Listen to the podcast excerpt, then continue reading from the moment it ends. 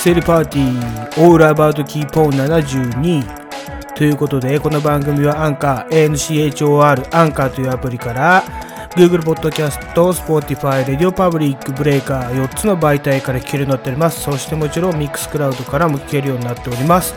そしてご協力は大阪府高槻市、えーと、高山株式会社、ね、屋号が、えー、できました。ということで高山株式会社と東京都八王子市アフロレコーズの方々そして東京都江東区住吉駅前寄り道高屋武鉄と、はい、この皆様方の協力をもとに、えー、やっております。キセルパーティーオーラバートキーポン、ね、オーラバートキーポンって言い出したのは最初から一応言ってたんですけれども、まあ、改めてですね、えーと、オールアバウトにまあ大体のことでやっていこうと思います。はい、ということで、えっと、大体ですね、まあ、えー、今シーズン4なんですけれども、えー、先週の唐揚げパーティーあたりでですね、シーズン4、そろそろ終わりの、えー、フェーズを迎えてきたかなとは思います。まあ、どの辺がかわかんないんですけれども、はい。ということで、えー、まあ、5の方にね、そろそろ移行していこうかなと思います。ということは、まあ、春なんで、えー、新しいことを始めるだとか、そういうことでですね、私もちょっと5、シーズン5ということですね、ちょっと新しいものを作っていきたいなと思いますので、またお付き合いよろしくお願いします。今日もですね、えーと、この曲を紹介したいと思うんですけれども、えー、まあ、えー、マルスリリカルウォーターサイドさんなんですね。で、えーとまあ、1曲ずつ毎週毎週紹介していって、多分これが、えー、ラストの曲になると思います。あとアウトロと,、えーと、10曲目なんで、この前それは入れたんでね、はいえーと、今週で最後になると思うんですけれども、最後の、えーと、8曲目に、えー、収録されてる曲ですね。えー、For My Brother フューチャリング、えーと、A1 かな and Not ということで、えー、まあ、ちょっとこの曲、えー、だいぶですね、メロディーがすごく綺麗でいいんですけれども、やまあ、すごくね、ラップもここに乗っかってきて、ななんて言うんでしょうね、まあ、今ね、今入った感じ、この感じからラップに行くっていうね、えー、だからラップとかヒップホップあんま知らない方でもですね、まあ最初聞きやすいんじゃないかななんて思いますので、えー、とぜひこれも聞いてみてください。はい、では For My Brother de Zeus. By the virtue of the streets, you're my word is born. We inherited the beat, we woke up early on. We was there when it was dawn, forming on the streets. Only complete with Biggie up on the techniques. My first hype man happened to be my brother. Our first fans, it happened to be our mothers. When I discovered I could take words and move crowds, I started writing in no caps because I speak loud. It's sweet how I can reflect over a blood of brew. Hear a song or a beat and then I think of you. Wishing you could share the stage with me, bro. It's cause of you that that I'm and you are what I do it for. I can see your daughter way more than I do. If anybody understood the game, know it would be you. Ten years you've been going all struggle, sweat, and grind. It's finally paying off because you see I'm getting shine. One time, one time for my brother. One time, roll up for my brother. One time, pull up for my brother. One time, I got the L, I can't tell. One time, light it up for my brother. One time, pull up for my brother. One time. I pray for my brother one time. I will see you on the other. Missing you. Sometime I drive to your grave. Visit you and grandma. Pull up and I pray. If you were here though, you would tell me celebrate. Cause you chillin' with the father in the pearly gate. So I live every day of my life like my last. Make a better future cause I'm learning from my past. I seen a whole lot to give me evidence of faith. Keep the letters that you wrote while you were locked in my safe. I reflect on the words and the scriptures that you gave. Shed a lot of tears even shed them with my leg. Questions about the after got me really going crazy. My is definite that certain presence ain't a baby. I value my life even more through your lessons. Still a God of light, even though you are in heaven. So when I grab the mic, I always see you in the crowd. The warmth of your soul always beaming down. One time, one time for my brother. One time, roll up for my brother. One time, pull up for my brother. One time, I got the L, I can tell. One time, light it up for my brother one time. Pull up for my brother one time. I pray for my brother one time. I will see you on the other side. For my brother, I keep you in mind.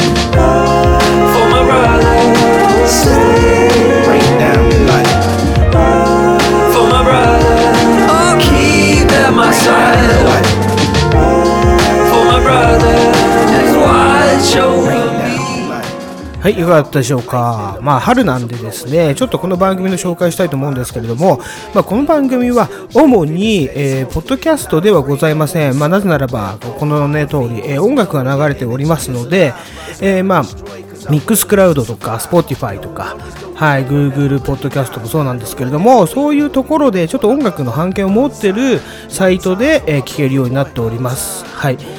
はい、そしてですね、まあ、一応ヒップホップ番組ということなんで、まあ、ヒップホップとかその周辺の曲、まあ、何でもかけるんですけれども、まあ、最新の、えーヒップホップとかを紹介したいので、えーこういうスタイルの番組になりました。そして、えー、と基本となっているのはヒップホップとかそういうことなんですけれどももう一つありまして、まあ、ラジオということですね、えー AM、FM、まあ、AM が多いんですけれども、えーとラジオ番組を紹介するラジオ番組として、えーとずっとやってきましたので、えーこのスタイルはずっと崩さないつもりなんですけれども、まあ、どういうことかっていうと、ラジオ番組、こういう番組が面白いですよもそうなんですけれども、今週ですね、まあ、えー私たちね、えー、ひろしくんと、えーゴルジの方なんですけれども、ラジオ番組をすごく聞いていますんで、えー今週ラジオの中でこんなことがありましたとか、えーネットに載ってないようなね、ニュースもラジオの中では起きてますので、そういうことを紹介させてもらったりとかをしております。あとはですね、まあ、エロいこととか、えー適当な雑談とかですね、えーどうでもいいような話、映画の話、本の話なんかも織り交ぜて、だいたい1時間半、まあ多くてね、えー2時間いっちゃう時もあるんですけれども、はい、そういう番組を作っていきたいと思います。まあ作っていきたいと思いますというかね、今後も頑張っていきたいと思います。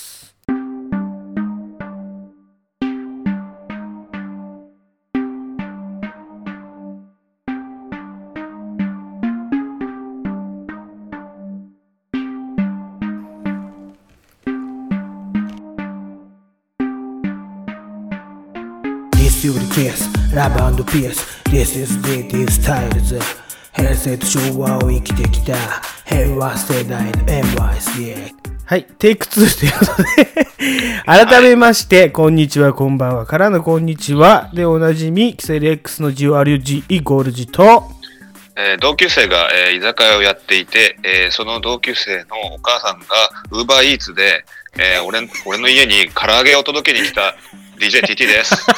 本当に？長い、それ本当なの？長いすごい、夢を見たのねあ そうなんだ、夢を見たあの、のね。竹のお母さんがね、うちに唐揚げ届けて、やウーバーイーツやってたよ。やってそうだけどよ。ん まあまあまあ。はい、失礼しました。ないや、いいね、いいね。いいね。ついにそういう何、あのことを考えるようになったの？そう、やってこうかなと。ラジオっぽくね。ああ、やっぱりネタを入れねて。こうかな。いや今回ね、TT はね、多分知らないと思うから言いますけど、今回から少し、あの、出だしの思考を変えまして、メニュー紹介っていうところをね、ちょっと春なんで新しくね、まあ、こういうラジオやってますよっていうね。ことを紹介させていただいてるんですよ。はい。ね、やっぱりね、気持ちは新たにいこうかななんて思いますけれども、はい。いやー、あのー出ましたね、いよいよね。えー、まん延防止、えー措置等重点措置。はいはいはい。AK いわゆるマンボウですね。あ AKA マンボウね。言っちゃったね。もう一回言ってみ？ね。えマンエンともうわかんない。いわゆる？いわゆるマンボウね。AKA ね。はいはい。こういうのね、来週とかまたね、OPP で使わせてもらうんですけどね。まあまあまあ、そのね、で、その、なんていうの？あの、生き物のマンボウみたいだから、ちょっと、なんか、良くないみたいな、マンボウに失礼だろうっていう話でね。はい、どうでもいい話ですよね、本当ね。うん本当からしたら。まあ言ったら、まあ俺らで言うと、あの、沈黙、えー防止措置、重点措置としてね、やっぱりね、あなたのことで、沈暴、沈暴のことですよね。沈黙防止。まあねうん。そうね。マンボウにちなんだ曲をね、ちょっと今日一曲かけたいんですよ、後で。マンボウにちなんだ曲？あるんですよ、あるんですよ。あるんですかありますよ。よ、だって、う素ー、ねマンボウとかあるじゃん。ああ、そういうことね、うんうんうんあるっちゃあるか。まあその、マンボウっていうか、マンボウマンボウマンボウね。うん、ちょっと全然。そうそう全然違うんだけど、まあ、マンボっていうね、曲結構ありましたよ。はい探しましたけど。はいはいはうんい。。はい。なんで、えまあ、そういうところもかけていこうかなと思いますよ。やっぱでも、本当に思ったことなんだけど、最近ね、今週1週間で。はいで、TT はほら、テレビ見ないでしょ？あ、見ないです。はい。だけど、やっぱり、ラジオとかってね、こう、ポッドキャストもそうなんだけど、やる上で、真ん中の行動の大切さ。だから、当たり前のことを、例えばテレビで知ってる上で、また、なんて言うんだろう、そういうアンダーグラウンドとか、人が知らないようなことを調べ上げて、そこに乗っけて喋ると面白くなりますよっていうね。ことを結構ラジオの本では書いてあるんですよ。最近ね、勉強してるんですよ、ラジオのこう 番組の作り方とか。ね、うん。だから、やっぱりね、思ったけど、真ん中の行動。だから言ったらそうそう。だからはい、スポーツでいうところの基本もできてないくせに応用ばっかりすんなよっていうよく言われるでしょ？やっぱ基本大事ですよ、みたいな。まあ基本は大事ですね。そうそうですね。そうそう。だから、いきなりエキセントリックなことをやろうとしたりとか、なんか、アンダーグラウンドばっかり好きだから、やるとかっていうのじゃあんま面白くないんですよ、多分。まあだからね、まあそう。万人受けとかそういうことですよね。そうそうそう。だからそれをプラスアルファ、なんか違う情報をそこに付け足すと面白くなるよとかね、そういう勉強をしてました、今週私。はいはい。はい。さすがですね。はいでまあそんなね、勉強したいのにもかかわらず、まあこれね、先週ちょっと言い忘れたんですけどね、あの、マンションのね、理事会ってあるでしょ？まあ前この番組でも言ったけど、絶対ならなきゃいけないっていうね、あれが、お鉢が回ってくるわけじゃないですか。はい。いよいようちにも来たんですよ、その波が。はい波っていうか。うん まあ順番ね。うんはいはい。そう、順番が。でね、あのーじゃあ何時に、例えば先週だったんですよ。もうカラワングランプリのほんと手前ですよ。はいはいまあそのカラワングランプリあるから無理ですって断ろうと思ったんだけど、その前の時間15分ぐらいだっていうから、じゃあしょうがないなと思って行ったんですけど、はいはい。まあ、5人集められるんですよね。うちの場合はね。でもっと大きいマンションだと人数が増えるのかな、これ、と思ったんだうん、けど多分。そうじゃないですか。うん。うん、じゃあ、ちなみに TT もうんマンション暮らし長いじゃないですか。いろんなマンション。はいはいはい例えば大きいいファミリー、そう、ファミリータイプのマンションだと何人ぐらい？理事会。その理事会としてのメンバーだよね。そうそうそうそう。5人じゃない？やっぱ。あ、やっぱそうなんだ。理事長となんか副みたいのがいて、そうそうそう。であと初期的なやつでしょ？そうそう、初期と、そうそう。うんうん初期と、あと会計と監査がいるんだよね。そうだ、会計か。うん。あこれ、やっぱ五5人体制っていうのは同じなんだ。うちもそううん5人体制で。うん。じゃあ集まりました。じゃあこれね、はい。5人の役割決めましょうみたいになったんですよ。うん。ね。で、俺初めてなんですよ、マンション。あの、そういう理事会みたいなやつって。あ参加するのあ、が、TT ね。やったことある？理事会。俺はあるよ。あるんだ。うん。理事長はないけど。お前何やったの？ちなみに、や、役職としては。司会みたいなやつだから、でも理事長なのかな いや、違う違う司会。司会はやったあ、そうなんだ。うん。へえ、なるほどね。うん。理事長なの？理事長はやってないかもしれない。でも、普通に誰でもなるんだよね、あれね。くじ引きかなんか。ああ、そうなんですよ。だからね、私のところもね、いきなりね、まあ、経験者がいるんだよ、何人か。だから、私経験ないんで、あの、監査、一番さ、監査って一番楽なやつじゃん。なんか意見みたいのをね見してて、そうそう、反抗して終わりじゃん。うん、そうそうそう。うん。やりたいですってババアが一人いたんだよ。あまあまあ、そうか、そうか。じゃあ、あなたは？って言われて、いや、私も本当に初めての初めてなんで、うん。あの、監査でお願いしますっていうふうに言ったんですよ。で、そしたら、まあ、あとは挙手制なんで、はい、私はじゃあ、あの、お金得意なんで会計やりますみたいな。ちょっと怪しいんじゃないかって思う。でもまあまあまあ、でもね、うん。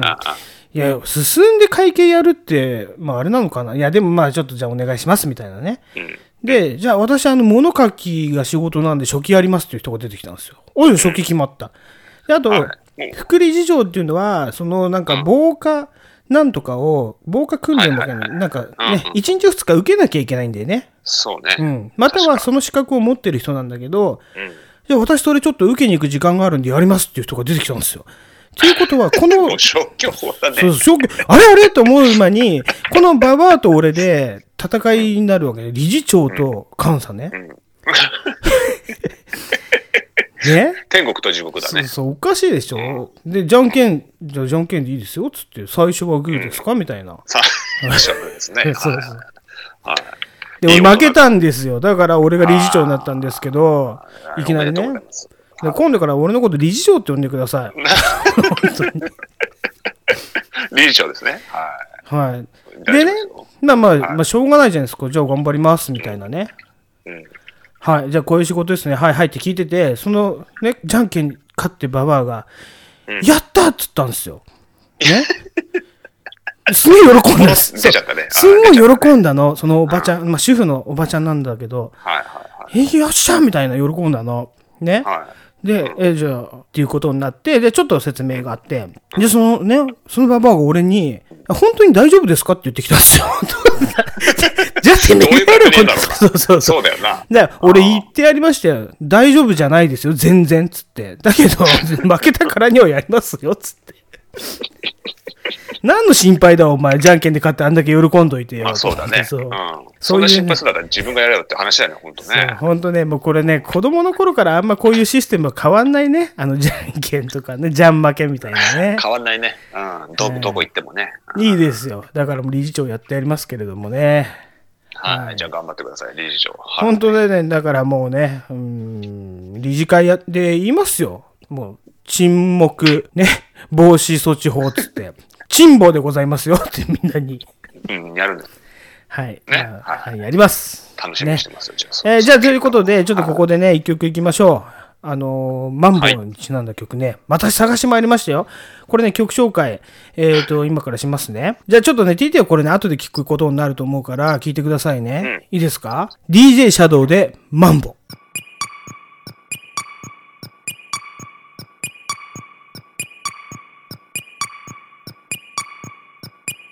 Mambo. Together. Mambo. Together. Mambo. Slow. Remember, the rhythm is Mambo. Together. Mambo. Together. Mambo slow.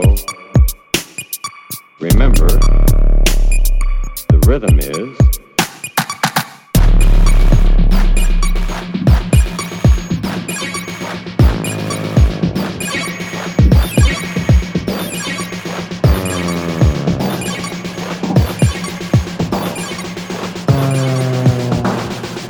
ready.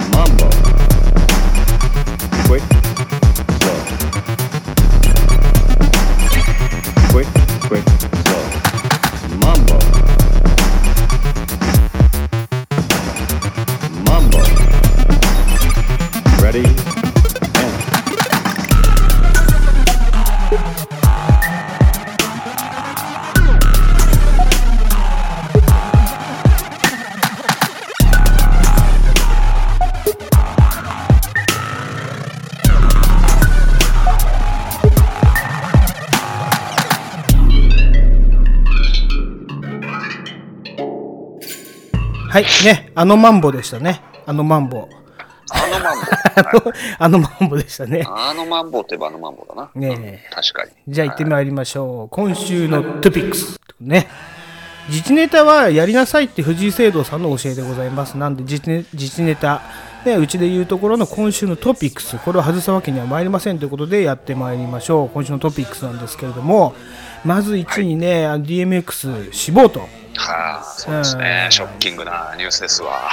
なんかオーバードーズみたいだね。うん。で今まあしょうがないな。うん。50歳ね。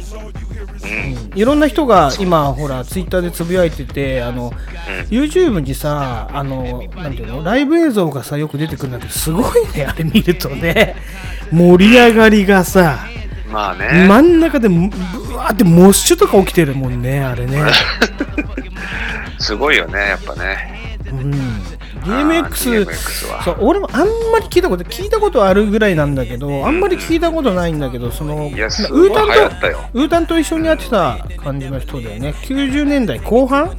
どれぐらい？うん、まあ後半だね。90年代で言うとね。うん。で一時期なんか心臓停止で入院して。何日か？何日か？45日後だよね。だからき昨日の夜ぐらい死亡みたいなニュースが入ってきたのかな？うん。ね。で、なんかコロナだったみたいなこと言ってたよね。あそうなんだ。うん。えー、それは知らなかったね。そう。関係ないんだオーバードーズとコロナうん、関係あるオーバードーズなんだけど、そうそうそう、感染してたみたいなこと言われて。あそうなんだ。うん。まあ結局亡くなられてしまったと。ねまあ残念ですけれども、オーバードーズだけはしょうがないよねっていう意見もありながら、はい。まあちょっと次の話題なんですけれども、はい。ネットフリックスがね、えーとカニエ・ウエストのドキュメンタリーを約33億で購入しましたと。だからカニエ・ウエストのドキュメンタリーやるんだね、いよいよ。ネットフリックスで。いよいよね。はどうですか？見たいと思いますか？い。いや、もちろん見たいですね。見たいよね見たいですそりゃね、はいうんうん、大ファンですから。俺はどちらかというと一平の方が見たいんだけどあうん。あ、あの、慶三の息子、カニエはカニエでもね。うん。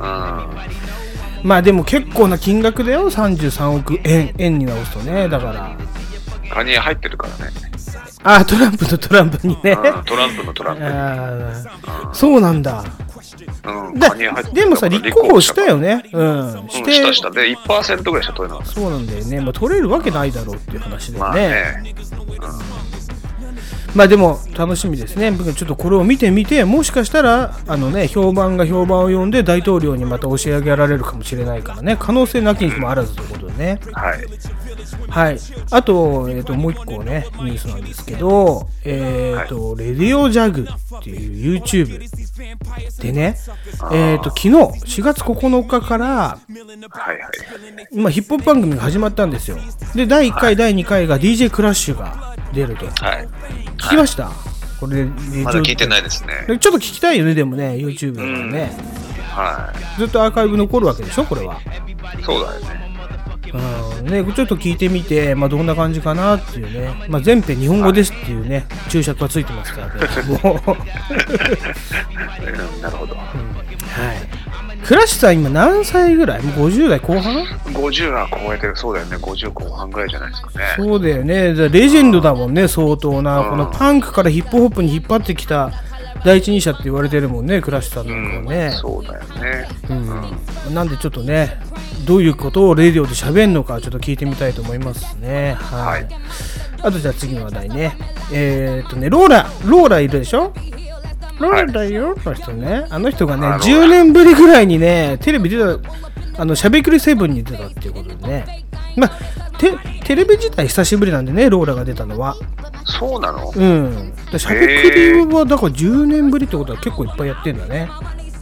しゃべくりも長いってことだね。うんだからね、でもね、ローラね、やっぱ良かった。可愛いし、俺、しゃべくりセブンなんか見ないんですよ、つまんねえから。うんうん。だけど、ローラが出たから見ちゃったんだけど、やっぱ、あれ必要だよ。テレビ界に必要、あのキャラは。いや、なんでそうだよね。いなくなっちゃったからだよえね。なんかあったんだって、もうテレビ界めちゃくちゃなんか暗い、あなんかブラッキーなニュースがね、次やるんだけど、出てきちゃったんですよ。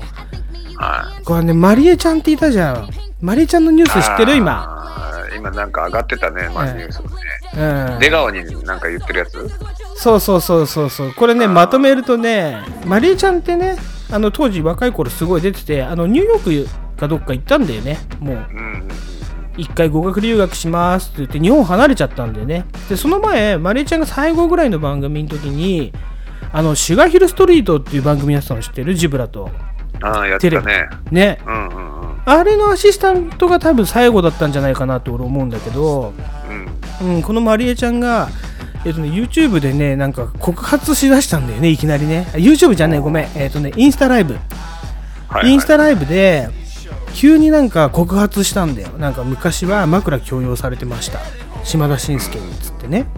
で、えっと、それの強要してる脇っちょで、やるせなすと出川哲朗が、そうだよ、マレちゃん、あの、紳介さんの言うこと聞いときなよって、後押しをした、あの二人はもうテレビ画面では二度と見たくないっていう風な告発をしてるわけよ。で、助けてくれたのは、タモリと爆笑問題っつってるのね。うん。うんこれがなんか今嵐が嵐を呼んであのねタイタンの社長太田光代とかがつぶやいたりとかして、えー、とで結構燃えに燃えてもヤフーニュースにね1回出て消えたんですよでその後出川哲朗のそのギャップのなんか広告塔になってるらしいんだけどその、なんかねそういう周りから消してくんだねやっぱりやべえと思うやつは。うんうんうんうん、でもう一回ヤフーニュースに出てんのよで事実関係はございませんみたいなさ、ヤフーニュースにまた出てきたんだけどそれはうん。うん。覚えてねえだけだろうっていう話だよね。だみんな結構やっぱマリエちゃんを信じてるわけじゃん。やっぱあな、なんか突拍子もない話じゃなくてさ、なんかこういうね、噂いっぱいあるしさ。うんで、怖いなと思ったのが、その周りからどんどん消えていくやつね、出川のやつね。そうね。あすごいよな、あの対応は。関係ありませんと言いつつさ、もうスポンサーがどんどんさーって引いていくみたいなね。ー 怖いわ。闇ですよ、闇。うん。だからこういうので、ローラも多分ね、ちょっと頭を低くしてたんじゃねえのかなって思うんだけどね。と、じゃあちょっとね、怖いといえばになるんですけれども、まあ、ガラッと変わりますよ。ええ。えっ、とね、あの、工藤昭夫さんって知ってる？あの、関東連合の本書いた人ね。うあん。ペンネーム工藤昭夫さんなんだけどね。あ。はいはいはいはい。この人がね、いよいよね、ツイッターでつぶやきましたよ。あの、見立真一っていうね、あの、フラワー事件の容疑者が今、はいフィリピンに潜伏して逃げてるっていうことでね、えっ、と、警察が懸賞金を600万かけてるんですよ。見つけた人には。そうですねん。俺も同じ金額出すっていうね、ついに宣言しましたから、工藤昭夫さんが。言ったらだから、すごいですねうん見つけたら1200万もらえるということでね。で、最後、いきますね。はい。えっ、とね、あの、アルコールを、ね、意識で水にできるっていうね、歌い文句で有名な、そう、意識。うんあの白崎仁、そう、あの白崎仁ですよ。白崎仁さんはいくら俺アルコール飲んでも、あの意識で水にできるっていうね、あの白崎仁さんがね、はい結婚して、えー事務所を退所しましたと。だそもそも芸能活動してたのかどうかわかんなかったんですそうでけどね。うんはいはいはい。まあ、してたらしいですトですよね。うんはい、元ホストね。はで元ホストってだけで芸能界でなんかやっていけると思ったら大間違いだぞっていうね、やってけけてんのかわかんないけど、あんま見てないよね。い。テレビには出てなさそうですね。うんはえっ、と、鹿島かな、えー、近江さんと結婚されたそうです。ということでねい。、はい。おめでとうございます。今、一番浅いおめでとうございます出ましたよ。そうだね。はい。まあね、じゃあ今週のトピックスこんなとこなんですよ。とにかくマレーちゃんのニュースでかいね。これ多分もっと燃えるでしょう、今後。うん。やばいよね、これね。ほんとやばいよ、やばいよ。特にね、この出川はね、なんかね、うん。あなたを占ってもいいですかみたいな番組でね、あなたの仕事を取る人が現れますって占われてたんですよ。ああ、すごいよね。うん、怖いね。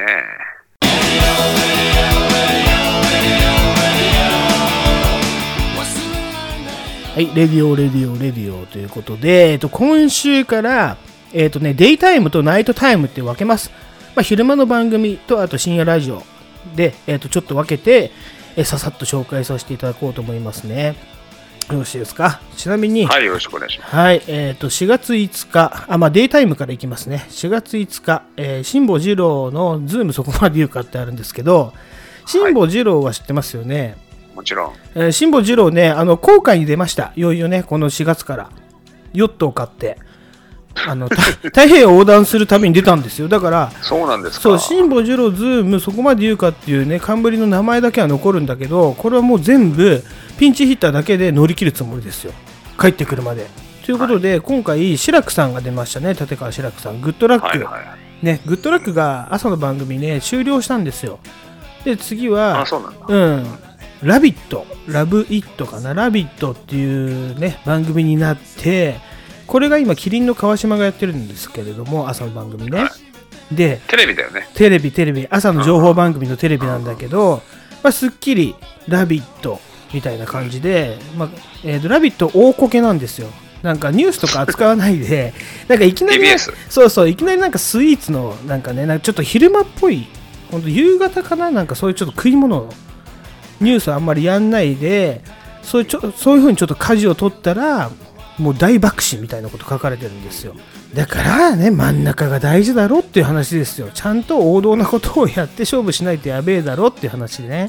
ではいこういうことをまあ志らくさんも言ってて、で、志らくさんね、グッドラック終了でね、えーまあ、どういうコメントを残したかっていうと、えーとまあ、頑張ってください、私は「ラビット!」は見ませんけどねみたいなね、これはね、でもね、毒と思いきや、実はパロディだったんですよ。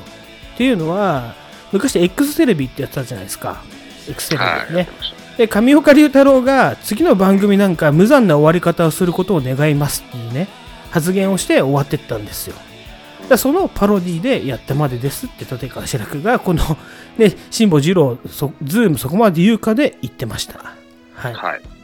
っていうだけの話なんですけれども、まあね、えー、と次、4月8日、ね、えーあのですよ、キンケロシアタープレゼンツ、うつみ宮土理のおしゃべりしましょうっていうね、番組がね、あなたとハッピーの中でやってるんですけれども、ニッポン放送で、はい。うん。まあ、キンケロシアター、ちなみにキンケロシアターっていうのは、あのキンキンと、はい。あのそうそう、ケロンパのキンケロシアターあるんですよ、その劇場が。ね。おしゃべりしましょうってね、ちょっとすごい短い番組を柿花忠と内海みどり2人で喋る番組があるのね。で、これ結構柿花忠が内海みどりをおちょくりに行くんですよ。まあまあね、おちょくって言うと面白いんだけど、うん。えーとね、これね、結構面白かったんですよ、今週。えっ、とね、内海みどりがね、まあまあいいこと言ってたんですよ。いつもね、食ったらねえことばっかり言ってるなと思ってたら、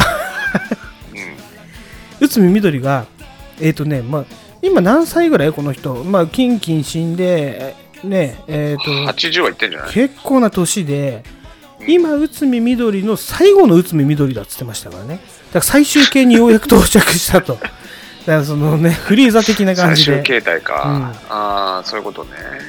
だからなんか昔はほらナレーションも何もできたじゃないですか今できないんですか？みたいなこと言われてていや今はできませんなもうなぜならばあのわ今はね最後のうつみ宮土理なんでっていうこれ結構深いなと思ってね 人間はだから変わってくるんですよ携帯がどんどん、うん。うん、そうだね。そうできることが変わってくんじゃないかなみたいなねだからうつみ宮土理ケロチューブやってるって前言ったじゃないですか YouTube、まあ、相変わらずですよこのケロチューブうん。ね、む前言ったにもかかわらずまだ2本しか動画上がってませんからねうん。なるほど。チャンネル登録者数がまだ233人うん。素人ですね。ねだからこれが最内海みどりの最終形ですよやっまあ、ぱりね、最終形ですね。うん見てしまいましたねということで、はい昼間の番組はねこの辺なんですけど、はい。今度ねナイトタイムっつってねうーんはい深夜放送、まあ、主に、まあ、芸人さんの放送なんですけれども、4月3日、えっ、と、エレカタの決日って言って、エレカタのコント太郎が終わったんですよ、TBS で。で、今度1時間番組に、まあ、縮小されたんだけど、はい。結構面白い話してました。なんかね、これちょっと俺聞こうかなと思います。あの、今まで聞いてなかったんだけど、エレカタね、エレキコミックと、うん、片桐仁ね、ラーメンズの解散してしまった。はいで、3人でやってんだけど、この、えー、と、エレキコミック、3人って誰？だから今言ったじゃん、エレキコミックの2人と、あ、エレキコミックはそうか、2人か。そうそう、2人だよ。どっちかが。やつ一郎と、あともう一人なんだっけうん名前忘れちゃったけど、そうそうそう。はいはい。あ、そうださ。3人だ。そうですよ、3人失礼しました。はい。このエレキコミックが所属している事務所って今、トゥインクルコーポレーションってとこなのね。うんで、ここは、に、えっ、とね、面接に来た、あの、芸人さんがいるんですよ。春山くんって人の話。で、これここでするつもりないんですけど、超面白いんで、安一郎の喋りも結構面白かったから、まあちょっとね、機会があればぜひ聞いてみてください。はい。そして、あともう一つ、えっ、と、TBS のね、新しい試みとして始まったゾーンっていう番組があるんですけど、はい。これは30分番組で、ね、何より縛りがあって音楽を一切使っちゃいけません。だからサンドステッカーとか何、あれ？思いません？これ一回やりましたよね、キセルパーティーでもね、私ね。やりましたね。もうゾーンにはは早くやってますから、その企画を上げて。はいはいはいはいうんはいまた先を行ってしまったかっていう話なんですけれども。そうですねん。あでもね特にやつですちょっと聞いてみようと思って、古舘雄太郎さんって知ってます？俺知らないんですけど、この人い。や、俺も知らないな。ね、なんかバンドマンらしいんだけど、30分。だとにかく30分音も何もなしで頼らずに、体から出る音だけでやってくださいっつって、美味しん坊の話をしてたんですよ。うん。で結構面白かったね、でも。美味しん坊って俺、まあチラッとしか見てないからあれだけど、俺も見たことないな。うん意外となんかね、この人知らなかったんだけど、なんかこの美味しんぼの話熱く語ってんの30分聞かされるんだけど、すげえ面白かったんですよ。だから これね、ぞ意外とだからその音楽が邪魔したりする場合もあるのかな、みたいなね。で、やれ、30分喋り続けてみろって言われたら、すげえ難しいことなんだけど、ね。意外とこれ聞いてみると面白い。うん、ぜひこのね、ゾーン、えっ、とねお、おすすめでございます。TBS ラジオね。はい。はい。えっ、と、あとは土曜日、えー今回のね、ただバカ騒ぎはちょっと残念でした。なぜならば、えっ、とね、俳優さんが来てしまったんですね。誰とは言いませんけれども、俳優が来て、まあ意外とできるな、みたいなね。成田凌なんだけど、言っちゃおうかってね。はいはい成田凌。で意外とラジオで、まあ面白いことはできるんだけど、ちょっと違うんだよね。やっぱり。あのーいつもの2人が喋ってるのとは全然違うから、ちょっと残念感がありましたね。やっぱ俳優がそこに入ってきちゃいけないな、みたいな。この俳優が好きとか嫌いとかじゃなくて、わかる？まあそうだよね。ラジオ向きかどうかっていうのもあるんじゃないの？ね、うーん、だから、うん一人でやるにはいいんだけど、芸人と絡んで俳優がなんかすごく寒く感じるのは俺だけなのかなって思うんだよね。まあね。そうなんですよ。まあ、はい。そんなところでしたね。あとは、はい。もう一つね、4月5日、えーいつも言って、あ、4月5日は月曜日になりますよね。空気階段の踊り場1時間になりましたということで、第2回目の放送を聞きました。でね、いよいよ子供の名前ね、えっ、と、空気階段のもぐらね、鈴木もぐら子供生まれて、第2子が生まれたんですよ。ね、男の子が。で、1人目の男の子は辰丸って名前なんで、かっこいいよね。辰丸。うん、で、じゃあ、2人目の男の子どういう名前にしたんですかっていうなあの話になって、うん。この弁次郎っていう名前なんだって。すごいな。すごい？な。弁。で、弁？弁。弁？はなかなかいないよ。木村弁ぐらいしか知らないな。そうでもね、その奥さんの意向で、言ったらこの外国でも通じる、例えばケンとかさ、ああ、まあ弁いるもなんベン、うん、ベン・デイビスのベンなのかわかんないけど、ね、だからベンって入れたくて、で、でも、モグラの方はジローってね、二人目だから、うん太郎二郎の二郎、二郎だけにしたかったらしいんだけど、うん。じゃあくっつけちゃうかって、ベンジローになって。いやいやいやいやいや、くっつけるとこ違うな。そうかな。いああ、もう弁か二郎どっちかでいいよね。かわいそうだな。や、でもくっ、ついちゃった。辰丸と弁次郎って女結構かっこいいなと俺は思ったけどね。うんまあね。まあね、面白い面白い。はい。はでもこれは、でも嘘かもしれないしね。この人たちい。まがあそうだね。うん 確認できないからねフ。ァンタジーの世界かもしれないよ。そうだね。うん。ね、面白いなと思って聞いてました。で、今回はちなみに、イエンタウンバンドのね、マイウェイ流しましたけれどもね。はいはい。で、4月6日、今度爆笑問題カーボーイで、まだね、田中が休むわけですよ。副鼻腔炎で熱が出て。はいはいはい。ね、この前、なんだっけ、脳梗塞になって、倒れた。その前はコロナになって休みで、もう最近休みまくってんですよ、この田中が。病気がちだね。そう、なかなかね。でまあ、うちの田中も似たようなもんじゃ、まあ、なんて言って、似たようなもんじゃ、こうちの田中？こちらの方ですか？えー似たようなもんじゃないですか。でね、これ、まあいいや、この、でね、紹介されてた、うんあの、タイタンでね、預かった新人芸人っていう人の紹介してたんだけど、ここも。うん。これちょっと調べてみて、2分59秒の人、月決め玄太って人なんだけど、こいつの話が超面白かったんだよ。月決め玄太。月決め玄太さんの話をしてたんで、これちょっとぜひ聞いてみてください。または僕のブログにね、あの、はい貼ってありますんで、ぜひ見てみてください。ははいい。まあ、とりあえず、ラジオは、えー今週こんなところでしたね。ラジオパトロールとしては。はい。はい。裏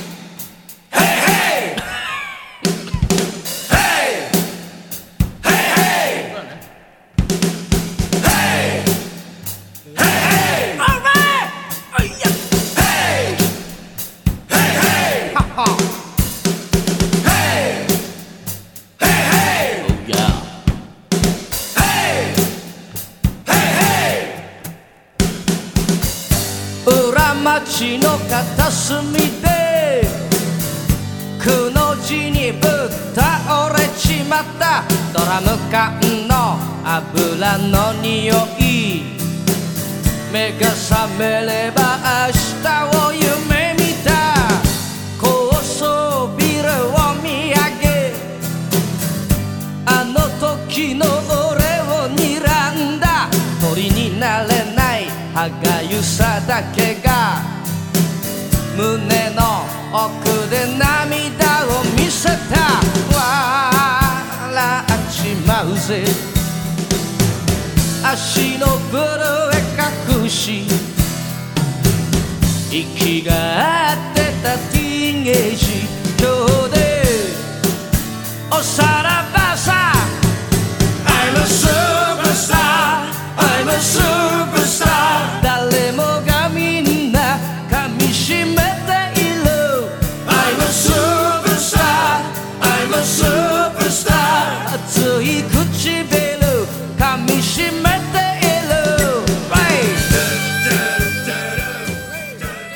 皆さんお久しぶりでございます。二度見映画館のコーナーですね。はい。はい。お相手は、えーゴルジと、TT でございまはい、す。人間変異株の TT です。さあおかしいよ、それは。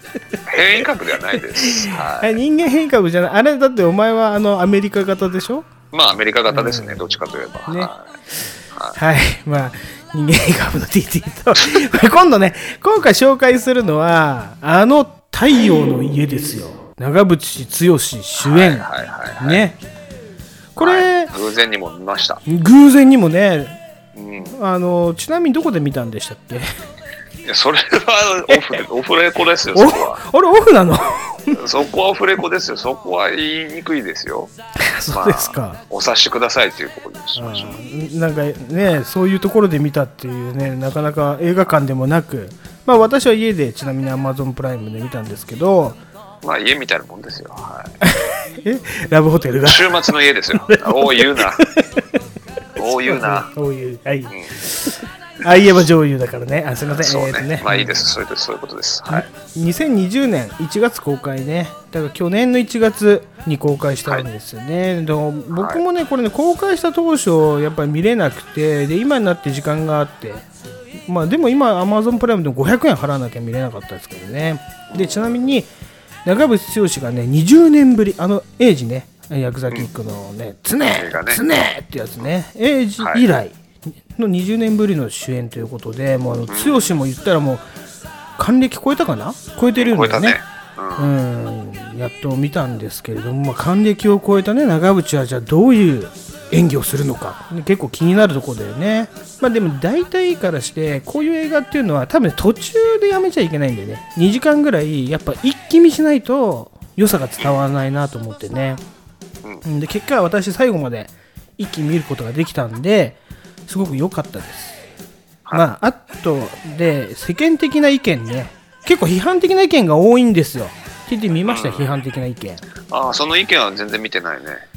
うん、あ、そう。うん。だから要それは見ちゃうと、うんうん先入観入っちゃうか入っちゃう。ら。うん。見た後に、でもね、俺はね、こう批判的な意見調べたんだけど、やっぱり長渕剛大金をかけた割にはこけてるっていうね。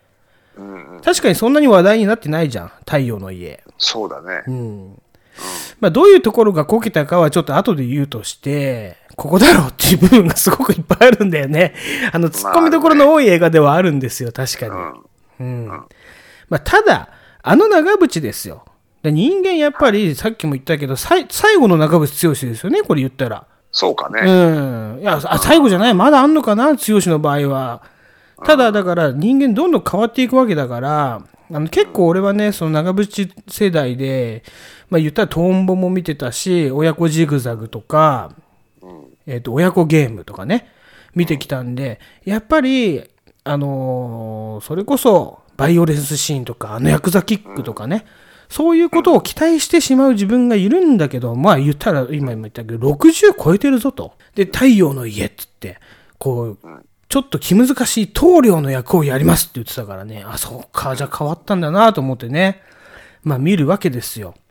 はい。まあ、そのところ、やっぱり、まあ、還暦を超えたとはいえ、まあ、肉体と精神を鍛えてね、そして、棟梁だから自然を愛し、えーそして、ちゃんと教育をするっていう強しを見せる映画だったよね、TT ね。うん、そうだね。うん、まあ、あとは、大まかに言うと家族っていうのが題材になってんね。だけど、やっぱり少し昔の強しを出していかなきゃいけないなと思ったんでしょう。あの、女好きなところとかね。女好きは、おいらの悪い癖ですから、そうだうね。ん、広末にちょっと色目を使ってみたりだとか。うん。でだけど、大まかに言って家族を愛してるんだって言ってたよね。そうだね。ううん。ん、だ難しいんだよやっぱりよく考えてみればそういうのを描くっていうのは、だからかもしれないですけど、まあ、ここでちょっとね悪口っぽくないその強引なその脚本が目立ったよね、うん、まず一番最初からそう一番最初から言うと大体、あのなんていうの？広末だ最初からやっぱりえっ、とね、うんま、うんまあそうだね。俺最初からもう、わかった？何それと思ったけどね。うんうん。あ、じゃあ、まあ、本当の最初からいこうか。そのね、長渕のやっぱ肉体を見せたいわけじゃないですか、長渕は。で最初からもうカンナ削るところから入るじゃん。ふん、ふんっつって、もう、肩をギランみたいな出して、あそこから入るじゃん、そうだね。来たなと。まあ、こういうところを見て、まあ、ただ、な、お前肉体見せたいだけで、高い金使いやがってみたいな意見があるんですよ。ね。はいはいはい。まあそれはまあちょっとさて置いといて、もう一回戻ってくるからね、そこには。あの、広末が来るじゃないですか。で、はい広末涼子は、そのシングルマザーで、なんか、ちすごい現場の近くに、のアパートに住んでる、そうそうそう、住んでたね。シングルマザーのね、一人男の子を一人育ててて。うん。で、そのさ、広末がさ、ああ、ここにお家が建つんですね、つって来るじゃん。まあね、そうだね。あれ結構強引だよね。そんなに喋りかける？みたいな。うん。そうだね。んで、長渕がその、広瀬んち行っちゃうっていうところそうそうそうそう。あね今、あれだから、今休憩入ろうと思ってたんだよ、つってね。じゃあ、うちでコーヒーでも飲みませんか？それも強引な展開なの そうは行くかな、みたいな。あね。ね。で、まあちょっと、だから、女好きはおいらの悪い癖が、ここでちょっと見せてんのかなっていうところもあるんだけど、そうね。で、カレー勝手に食うでしょ？おい、いい匂いするってつってさ、カレー、どうぞとは言ってないのにさ、そうだね、ね。どうぞって言ってないのに勝手にもう目玉カレーっつって食ってるわけじゃないですか。そうだね。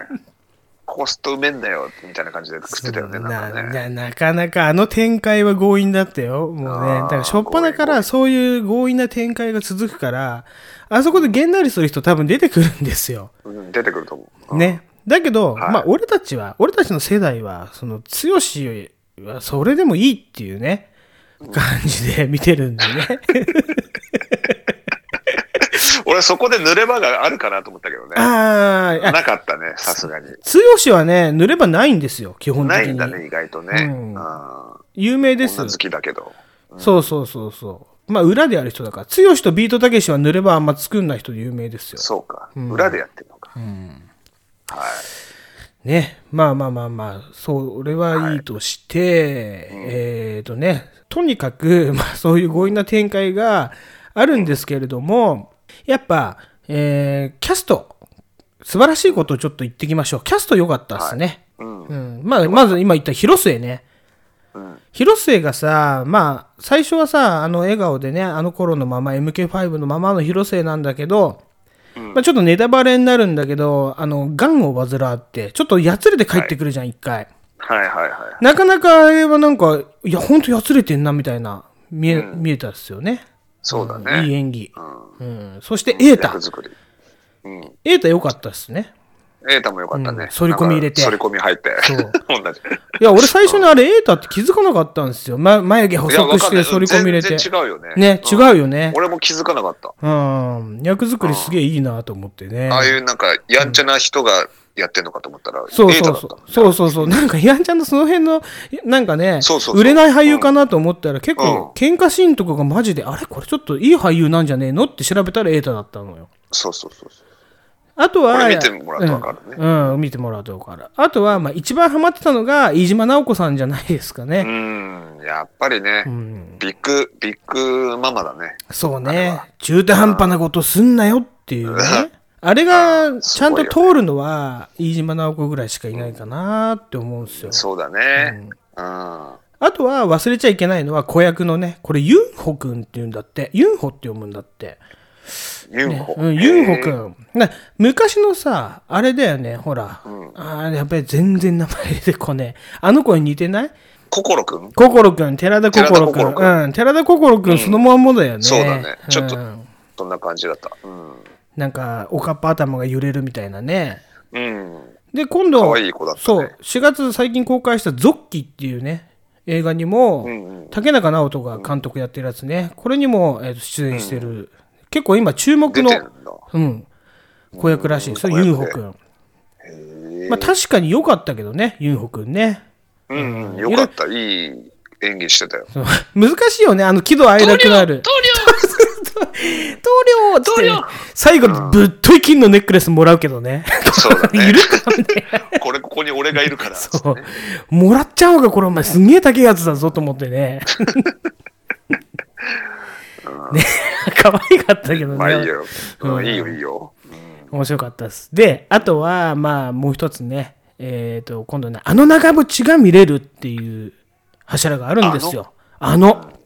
まあ、さっきも言ったけど、まあ、意味のないと言われるね、肉体シーン。で、あれ、最初のカンナから入って、途中さ、なんかさ、家族がめちゃくちゃになりそうになった時さ、なんか知んないけど鍛えるじゃん。ふん、そう、多ふんそうだね。精神の集中みたいな感じでね。そうそう、ゴムチューブとかいきなりやり出すじゃん。うんやってたねあのあのシーンは必要なんですよ、でも。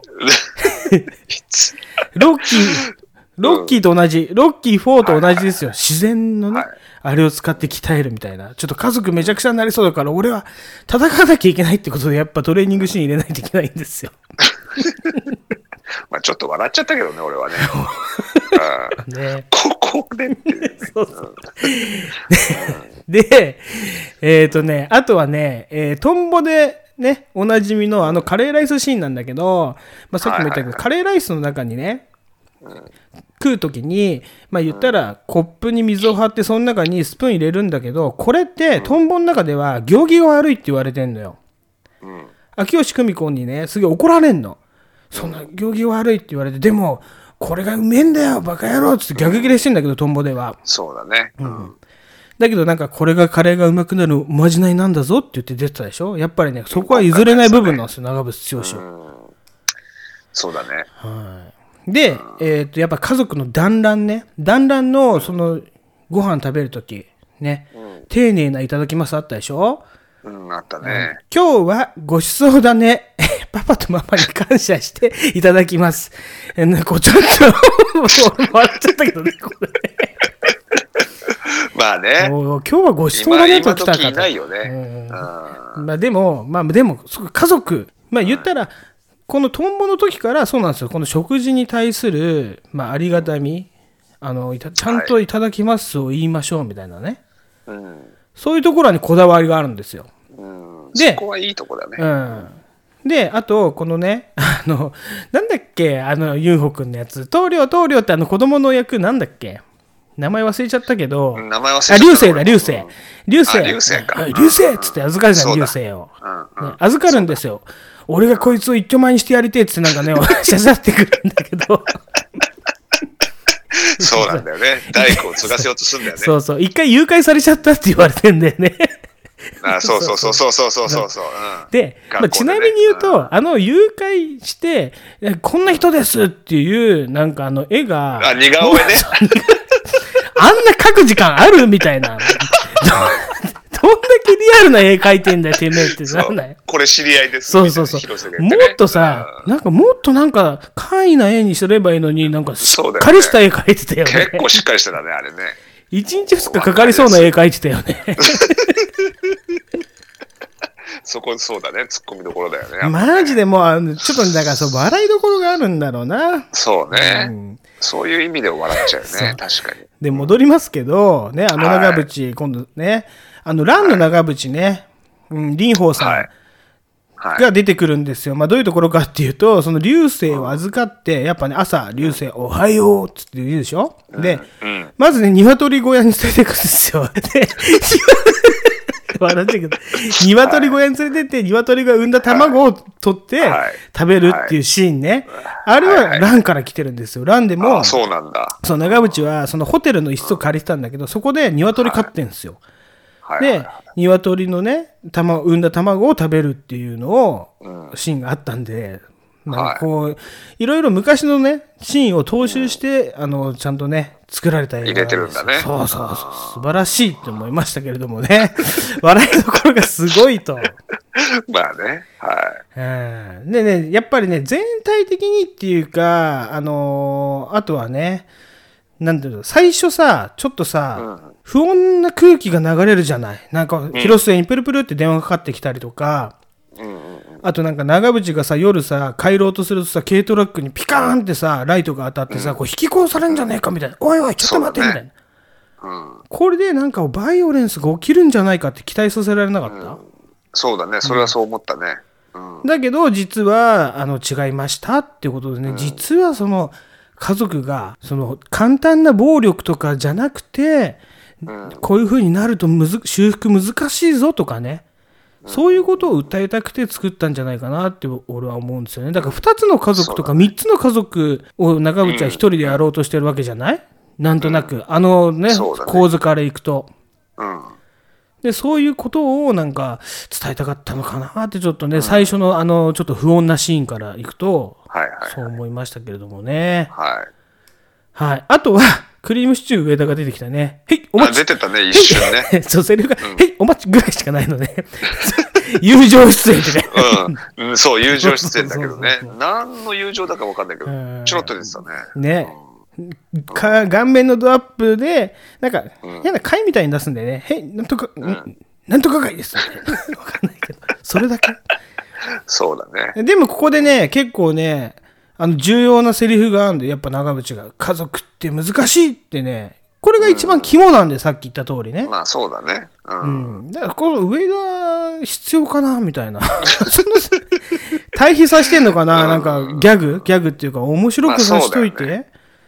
まあうん。やっぱりね。サブリミナル効果だよ、きっ よねと。。うん。ここで上だっていう。あったよね。うん。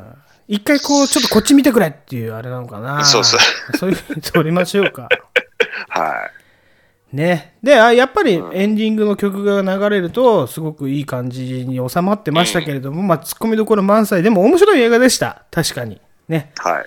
TT は、あの、どう思いました？ラブホで。いや見てじゃあ、いや、まあまあ面白かったですよ、本当に。そうですか。あの、うん、単純にね、うんあの、長渕が面白いことやってるなっていう感じの映画でしたね。ああ、なるほどね。あ、うんちなみに。あと、江本、江本明のやりとりもあったでしょ。ああったあった、あの、美容クリニックのね、美容クリニックの、まあ、うんね、うん。どうかなって思で、って。広末、広末のね、だから、その、にも旦那がいてね、旦那を結構怒ったりするところとかね、うんやっぱそういうのも、やっぱり、ダメを、ダメ男に対する、あれだよね、メッセージじゃないけどさ。借金で逃げてった旦那が帰ってくんだよね。そうそうそうそう。うん。で、そいつらのために家を建てるっていう、まあ、ちょっととんでもない勝手にね。展開ですけれども。勝手にはい、じゃじゃーんって言うけど、勝手に立ててこれどうすんだよ。そうだよその金を、だから、江本明なんだから、兄ちゃんに借りるみたいなさ。そうそうそう。借りてるっていうすか、あれを脅して土地を買わせてんだよね。そうだ、そうだ、そうだ。そんな感じだね。うん。土地いっぱい持ってんだから、みたいなね。そうそうそう。まあ、そんな感じでしたよ。ね。うんはい。えちなみにその、なんて言うんだろう。えっ、と、P が住んだ後に見たんですか？そのやる前に見た。どっち気になるんですけど、い やいや、P が済んだ後です。だ後にこれ見済んだて。後ですよ。そりゃそうですよ。もう、まったりしてんですから。よく見るな、住んだ後にこれ。まあ、でも笑っちゃったでしょ。笑っちゃったよ、もう。ね、でもまあこういう映画の話をね、あの、い二人でするのもいいですね。今度だからまた TT が見た映画、私ね、あれを見たいと思います。小栗旬出てるやつそう、太宰治。太宰治だうん。あー見て小栗ください旬が出てるやつね。うんうんうん。太宰治と3人の女たちだっけな。多分。はいそれですねうんはいその辺見ていきたいと思いますね。はい。はい、じゃあここまでで。見てください Morris Brown, let's give it up for Naughty by。Here we go. You know what time it is. Morris Brown, just jump around this a y'all. And just jumping like you just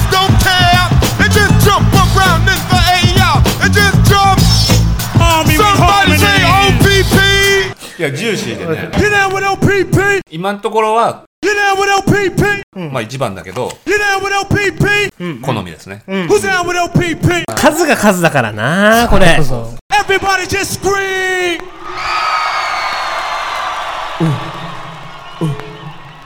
Damn, Skippy, I'm with it. 手満してその後行っちゃいましたわホテル Yo, なんか酔った勢いだねやっぱカラオケでね thank 手 you. 満手満手満手満手満手満 And since y'all gave us all that extra shit, we throwing y'all some extra shit tonight.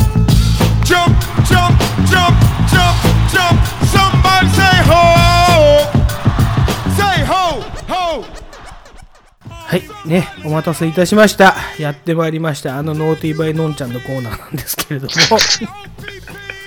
ある意味ね、ここはね、やっぱりコーナーをちょっと終始変換することにいたしました。あの、オフパコの話はちょっとむずいんで、まあ、ただ単にいやらしいお話をするっていうね、深夜向けのピンクのコーナーにしていこうと思いますよ。ピンクの、はい。はい。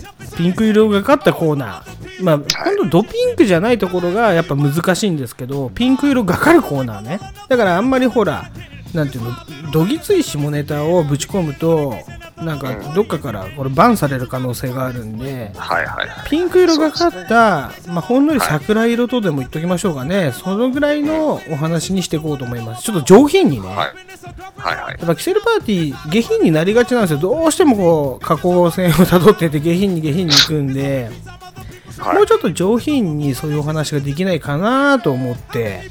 はいはいはい。ね。だからまた TT もそう、うん、考えてきてくだ路さい。線変わっちゃうけどね、くだらないラジオを目指しているところがちょっと上品に目指してるんですね。いややっぱりねどうしても上品を目指してちょうどなんだよくだらなくなってちょうどなんだよくだらなすぎてるからね。そうそう最初からこれでいいやっていくとどんどん下に行っちゃうからああ、そういうことね。そうそうそうそう納得しました。はい。でピストルでいうところの標的よりちょっと上目を狙えみたいなそういう話ピですストルで言うと。はいはい弾道弾道で言うとねわわかりやすいだろそうか。そうね。ピストル撃ったことないかわかんないけど、そういうことね。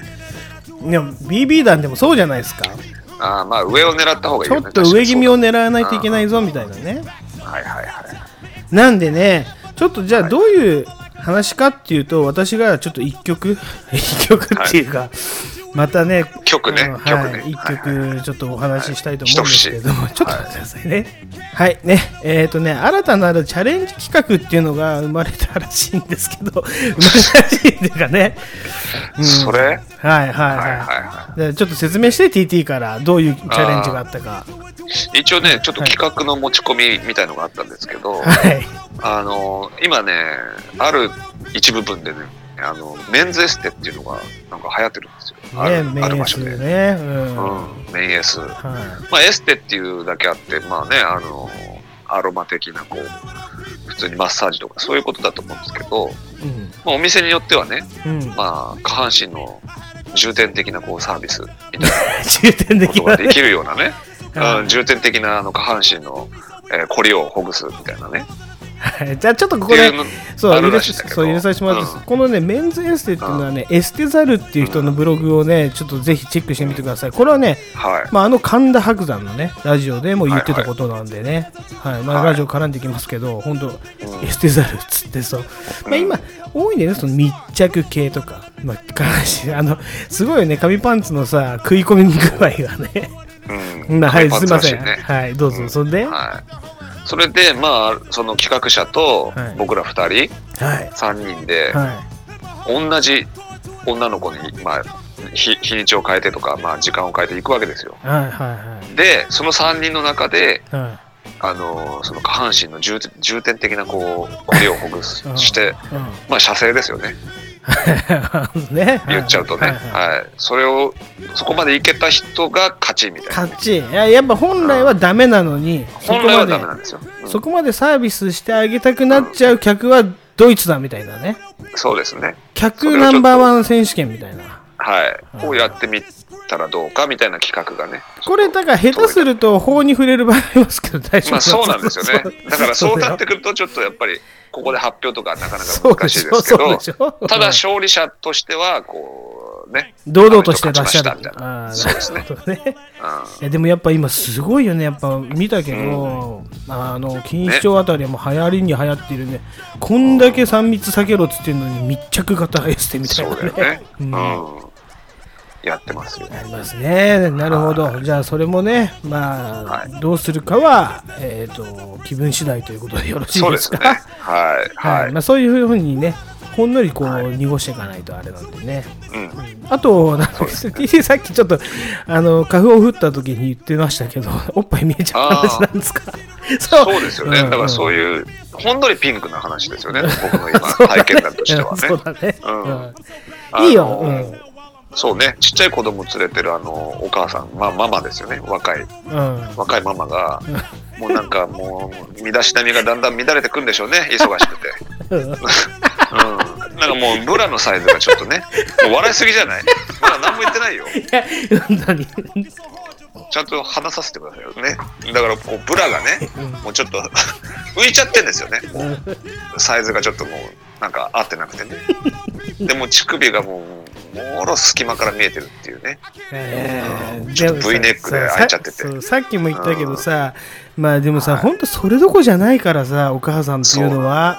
ね。ね変だからさ、だけどそういうとこを狙って見ちゃうんですよ、私は。やっぱりね、いや、見逃さないよね。だから俺なんでこんな笑ってたかっていうと、うんそそれを見てるお前の顔を想像してしまったんだよね。さぞ、ねさぞかしエロい目で見てるんだろうなと思ってよ。さすが変異株って言われるだけあってよ。そうですね。ああ、やはりそうですね。私は変異株です。いやでもね、わかる、俺も見ちゃうね。その、まあ一つ、やっぱり言うなれば、もうおか母親になった女の人ね、で子供いて、まあなんで見ちゃうかっていうと、やっぱちょっと色気も出ちゃうんじゃない？そこに。そうだね。ううんんうんうん。出ちゃう。ね。だからただの、まあそういうのよりも、俺はね、ちょっとね、多分色気出ちゃうんじゃないかなって思うんだけどね。そうね。なんか隠そうとして見えるっていうよりも、もう堂々と見えてるっていうなんか、いや、潔いなっていうのは思うけどうね。んうん。だから、でもさ、そういうことを俺らは分かるわけじゃん。もうそれどころじゃねえと。ね、そんな別に、そんなところを隠すよりも、今子供をね、大切ですとか。だそういうことを全部加味しての話だよね、言ったら。そうだね。ううんん。だから見る側も、もう安心して見れるんですよ。安心して。だって見ててももう全然気にしないんだもん。いや、そう。まあまあ、気にしてる余裕がないからね。そう、余裕がないから。もう、そう、見放題ですよ。はい。そんなんでいいですか？そんなんでいいですか？いいですよ。ちなみにそれどこでの話ですか？これね、木場公園だと あ公園の話です。なかなかストリートニュースね。そうですよ。はい。今日行ってきましたよ、木場公園。人すごいね。あ行ってきました？ううんん。人がすごいな。もうやっぱみんな外で出たいでしょ、春になれば。うん、実はそういうスポットでもあるのかな、木場公園って。そうかもね。うん、でもちょっと。あでもやっぱす,、見てくださいうん、すごい、ファミリーっていうかね、うん、き子連れの方がやっぱね、散歩してるし、すごいいっぱいいたね、人がいい。公園ですよ、木場公園。うん、ね、いい公園だよね。うん。そういうポロリも見れるし。はい。まあそういう意味で、あの、初めて聞きましたけどね。そういう意味で公園のことを見てる人は。はい。まあさすが変異株ってことで。はいそうですね。じゃあはい変異株でえーいきいきます。はい。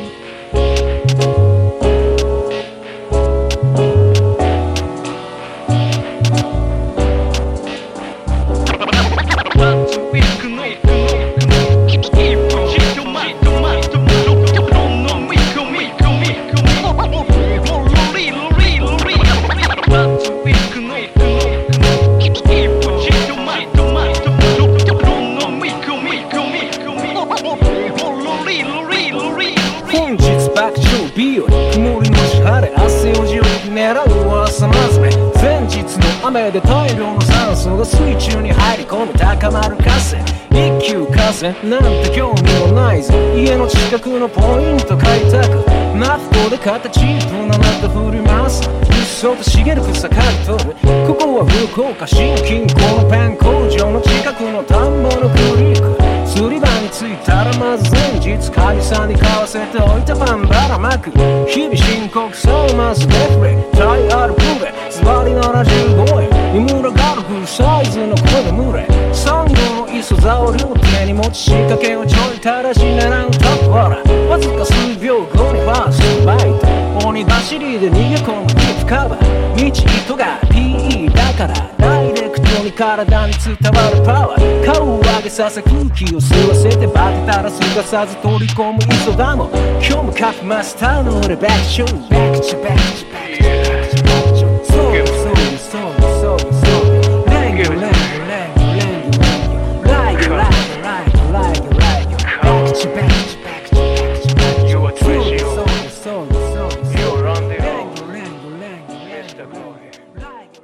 はい。ねちょっと 引きずりますけどやっぱりねそういうちょっとねそういう話をねあのー募集していきましょう。ここではね、はい。ノーティーバイノンちゃんというコーナー、ちょっと爽やかなコーナーにねしていこうと思いますけれども。今の爽やかだったの？爽やかだった。だいぶ爽やかだったね考えよう。によっちゃゃうん。はい、よかったです。はい。じゃあ、はい。東京ストリートニュースということで、えー、と今回は一つだけね、紹介させてもらいますね。えー、とよろしいでしょうか。今回ね、あの先週、俺、東洋町、道を歩いてたんだけど、買い物をするっていうことでね。はい。で、歩道を歩いてたら、前になんか汚ねおっさんがいたんですよ。一人はロン毛で、まあ一人はなんか、もう本当ななんだ作業員みたいな作業員のことをちょっと汚いって言って失礼なんだけど、まあなんかそうだね。うん古事記プラスアルファ作業員 プラスアルファみたいななんか汚い要素が3個ぐらい詰まってるおっさんが2人で歩いてたわけですよ。で、はい歩道だから、まあ、抜くのもななんか嫌だしなと思って結構後ろ近めをまあスタスタ歩いてたんだけどしたらそのおじさんがえっ、とね東洋町なんでねとあるその幸福の科学の前で止まったんですよ。はい。そう幸福の科学の前で。あるんだっけ、東洋町。うんあるんですよ。思いっきり。松本清の隣ぐらいにあるんだけど幸福の科学の前に止まってね。なんかポスターみたいな映画のポスター。幸福の科学って結構映画やってんじゃないですか。ああ、やるね。うん。うん。でえ何？こんな汚い三拍子揃ったおじいがあの宗教とか興味あんのかなと思ってさ見てたらそのポスター見て2人でね？歯のない方が「おい!」って言ってん。すよ「おいお前ちょっと見てみろ!」っつっててよく聞いてたら「おいこの映画お前デビッド伊藤出てるぞ」っつってた えマジで？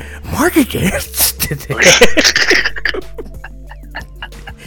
もう俺ちょっとね大爆笑しそうになったからすぐ走ってその場をね去ってったんだけどこれはこれはもうストリートニュースだなみたいなね。そうね。はい。そこに目が行くってすごいよね。デビッド伊藤にね。おい見てみろよ。デビッド伊藤出てるぞって。そんなに。そう。ねだから結構ねこのね映画はね美しき誘惑、えっ、と現代のえっ、とねななんて読むのかな？映画の「が」に変わって読むんだけど。読めないね。ね。でえっ、とね制作総指揮原作大川隆法ですよ。そう。まあ完全にね。キャストがね言うたらね長谷川奈緒さん。わかんないね。長谷川直えーそうそう。足川よしみ。そしてね えっとねもろもろ岡おお、もろもろか。知ってる矢部美穂ああ、中西亮太デビッド伊藤。そして洗顔なんだっけいたじゃん洗顔美智子。あのあのー、清水文香ちゃんね。そうそうそう。ー洗顔なんていうのこれ？美しい子って宣言、宣あ宣言か。宣言なんとかね、うん。清水文香ね。ね AKA 清水文香。そうだね、そっちの方が分かりやすいわ。が出てる映画のポスターを見て「おい、うん。デビッド伊藤出てるぞ」デ ビって言ってたんです。他の漢字が読めなかったって説もあるけどな。大爆笑をこらえて、えーその場を足早にゴルジュを去りましたっていうだけのニュースですね。ど、ストリートニュースですね。鉄板です。はい。ね。えっ、と、G の図書館。ね、お久しぶりでございます、これもね。はい、やっていこうと思うんですけれども、えっ、と、今回書いたのは、えっ、と、芸人春秋3、死ぬのは奴らだっていうね、水道橋、水道橋博士。水道バカし やばい、もう全、はい全、あの、全話を引きずってますね。歯のないおじさんのねモノマネを。引きずってるね。水道橋博士がね、書いた、はい、はい。この芸人春秋っていうのは結構面白いんですよ。で、昨日、うーんとね、昨日じゃない、今週の火曜日にも水道橋博士が、えっ、と、ライブっていうかね、そのリモートライブみたいなのやってたんですよ。で、そこで結構言えないこと言うぞみたいな、水道橋博士って結構本当に言えないこと言っちゃう人だから、でだから遡れば浅草キッドっていうのはテレビであんま漫才できないんですよね。時事ネタで本当にあの NG なことばっかりしか言えないから、はい。舞台でしかあんまやんないんですよね。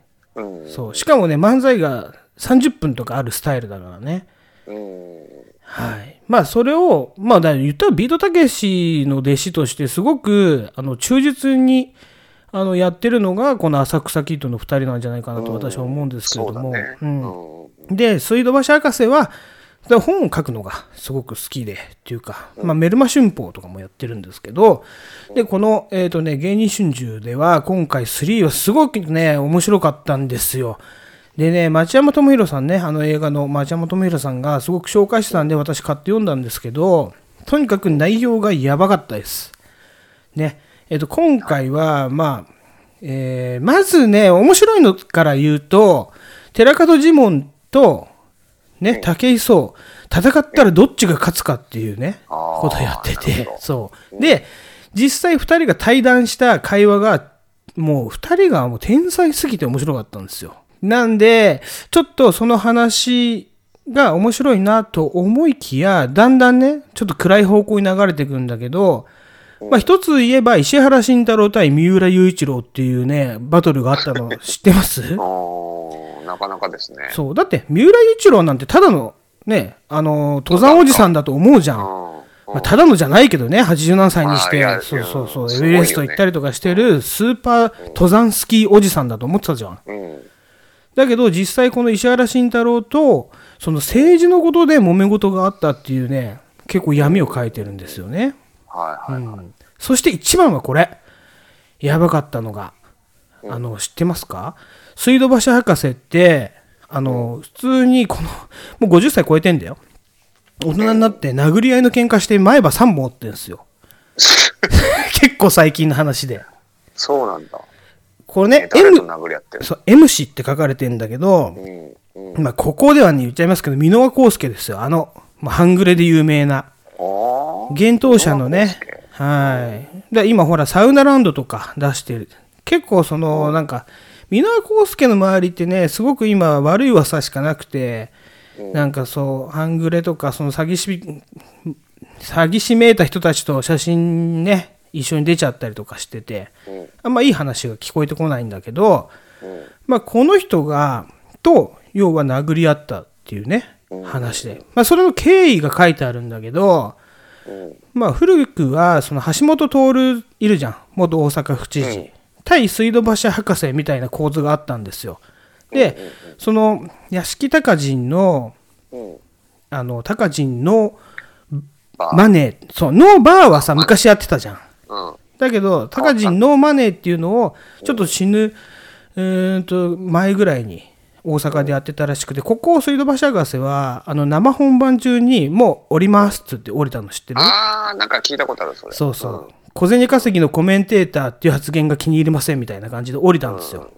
ね。橋本徹に食ってかかるような感じで。うん。だけど、実は橋本徹が、あのね、番組を降りたパロディだと言ってるんですよ。だけど、これにはすげえ深い闇があって、みたいな話ね。で、屋敷隆人って死ぬ前に、えっ、と、奥さんいたんですよね。その再婚した奥さんが。その奥さんが利権とか全部金とか持ってったんですよ。で、そこで、ボーイズっていう会社が立って、制作会社が立って、そこの社長がすげえ黒いことをやってるぞ。で、橋本徹とつるんで、その政治的なね、なんか汚いことをやってるぞみたいなのを博士がどんどん暴いていくみたいなああ、ああ、話なんですよ。そう、面白い、面白いんですよ。面白いわ。そう、その高人の最後の奥さんが、ね、えっ、と、いて、その高人とその最後の奥さんのことを、あの、百田直樹、永遠のゼロとかね、書いた人、あの人が純愛っていう本を出してるんですよ。だけど、その純愛っていうのが嘘だらけだぞっていうことで、百田直樹純愛の真実って本も出てるぐらいなんですよ、これ。ややこしいね。そう。だけど、このタカジンはすごくその橋本徹を応援してて、なんかその、なんていうんだろうな、政治献金とかもあったかもしれないけど、その辺のね、ことをね、すげえ書いてあるから、博士はね、いろいろなものを掴みすぎちゃってね、なるほど。うん、これだけは納得いかないみたいな感じで、うん。喧嘩してるんですよ。で、最終的に、まあ、言ったらその、ね、純愛とかそういう、えー出てくるその元奥さんのお金で成り立ったボーイズのね、まあ、相原社長、相社長っていうか、A 社長って書いてあるのかな？相原社長っているんだけど、その相原社長の代理の、なぜかこの M 氏って書いてあるの、箕輪康介ね、と、本当の喧嘩をするみたいな話なんですよ。うんすごいね。すごいよ。これ読んでみ、面白いから。ら。はい。今日前半に話したね、マリエちゃんの話もそうなんだけど、結構この闇がうん。結構隠されてるぞ、みたいなね、本になってますからね。ははいまあまあまあ、マンボウとはそういうものでしょう。あの全体的にまとめるとね。い。もう一回出てきたね、最はい、後の方はい。だから全部はシャドウ、シャドウですよ。影。ね、だから DJ シャドウのマンボウを選んだわけなんですけど、うまくまとめようとしてますなるほどねうん、すごいねそうですよ。はい。はい。すべては光と影。だからさっきもね、まあ、映画の話もそうですよ。長渕。光と影じゃないですか。太陽。そう太陽の家。本当に太陽の家なのかな、あれはっていうね。だって、まあそうだね。戻っちゃうけどさ、あの後広瀬が死ぬわけでしょ死んじゃったね。そうそう、そう。あの、一回逃げ腐ったお父さんと、ね、うん流星、棟梁って言ってあの子供が住むわけでしょ そうだよね。大変なことになりそうだけどね、あの後を考えたらね。光と影。はい。光と影。はい。うんまあ、またね、そういう題材で、えー、とやっていきたいと思いますけれども、今回ね、ちょっとあれお休みさせていただきました、えー、と嫁探しの方はね、ああ、全然、ん大丈夫です。えー今のところディフェンディングチャンピオンはどなたでしたっけ？えー覚えてますか？と小林麻也。ああ、そうですね、まやちゃんですねはい。まやちゃんに勝てる人材を、えー探してきます。ね、はい次回。しくお願いします。はい、ということで、はい今回はね、結構コンパクトにまとまりました。だから曲を入れて1時間半に収まると思いますけれども、はい。はい、えーと、じゃあ今日はこの辺で終わりましょうか。はい。はい、えーと、お付き合いありがとうございました。キセル X のジョアレジーゴルジと、DJTT でした。バイ、センキュー。And you? And you? And you? しいよ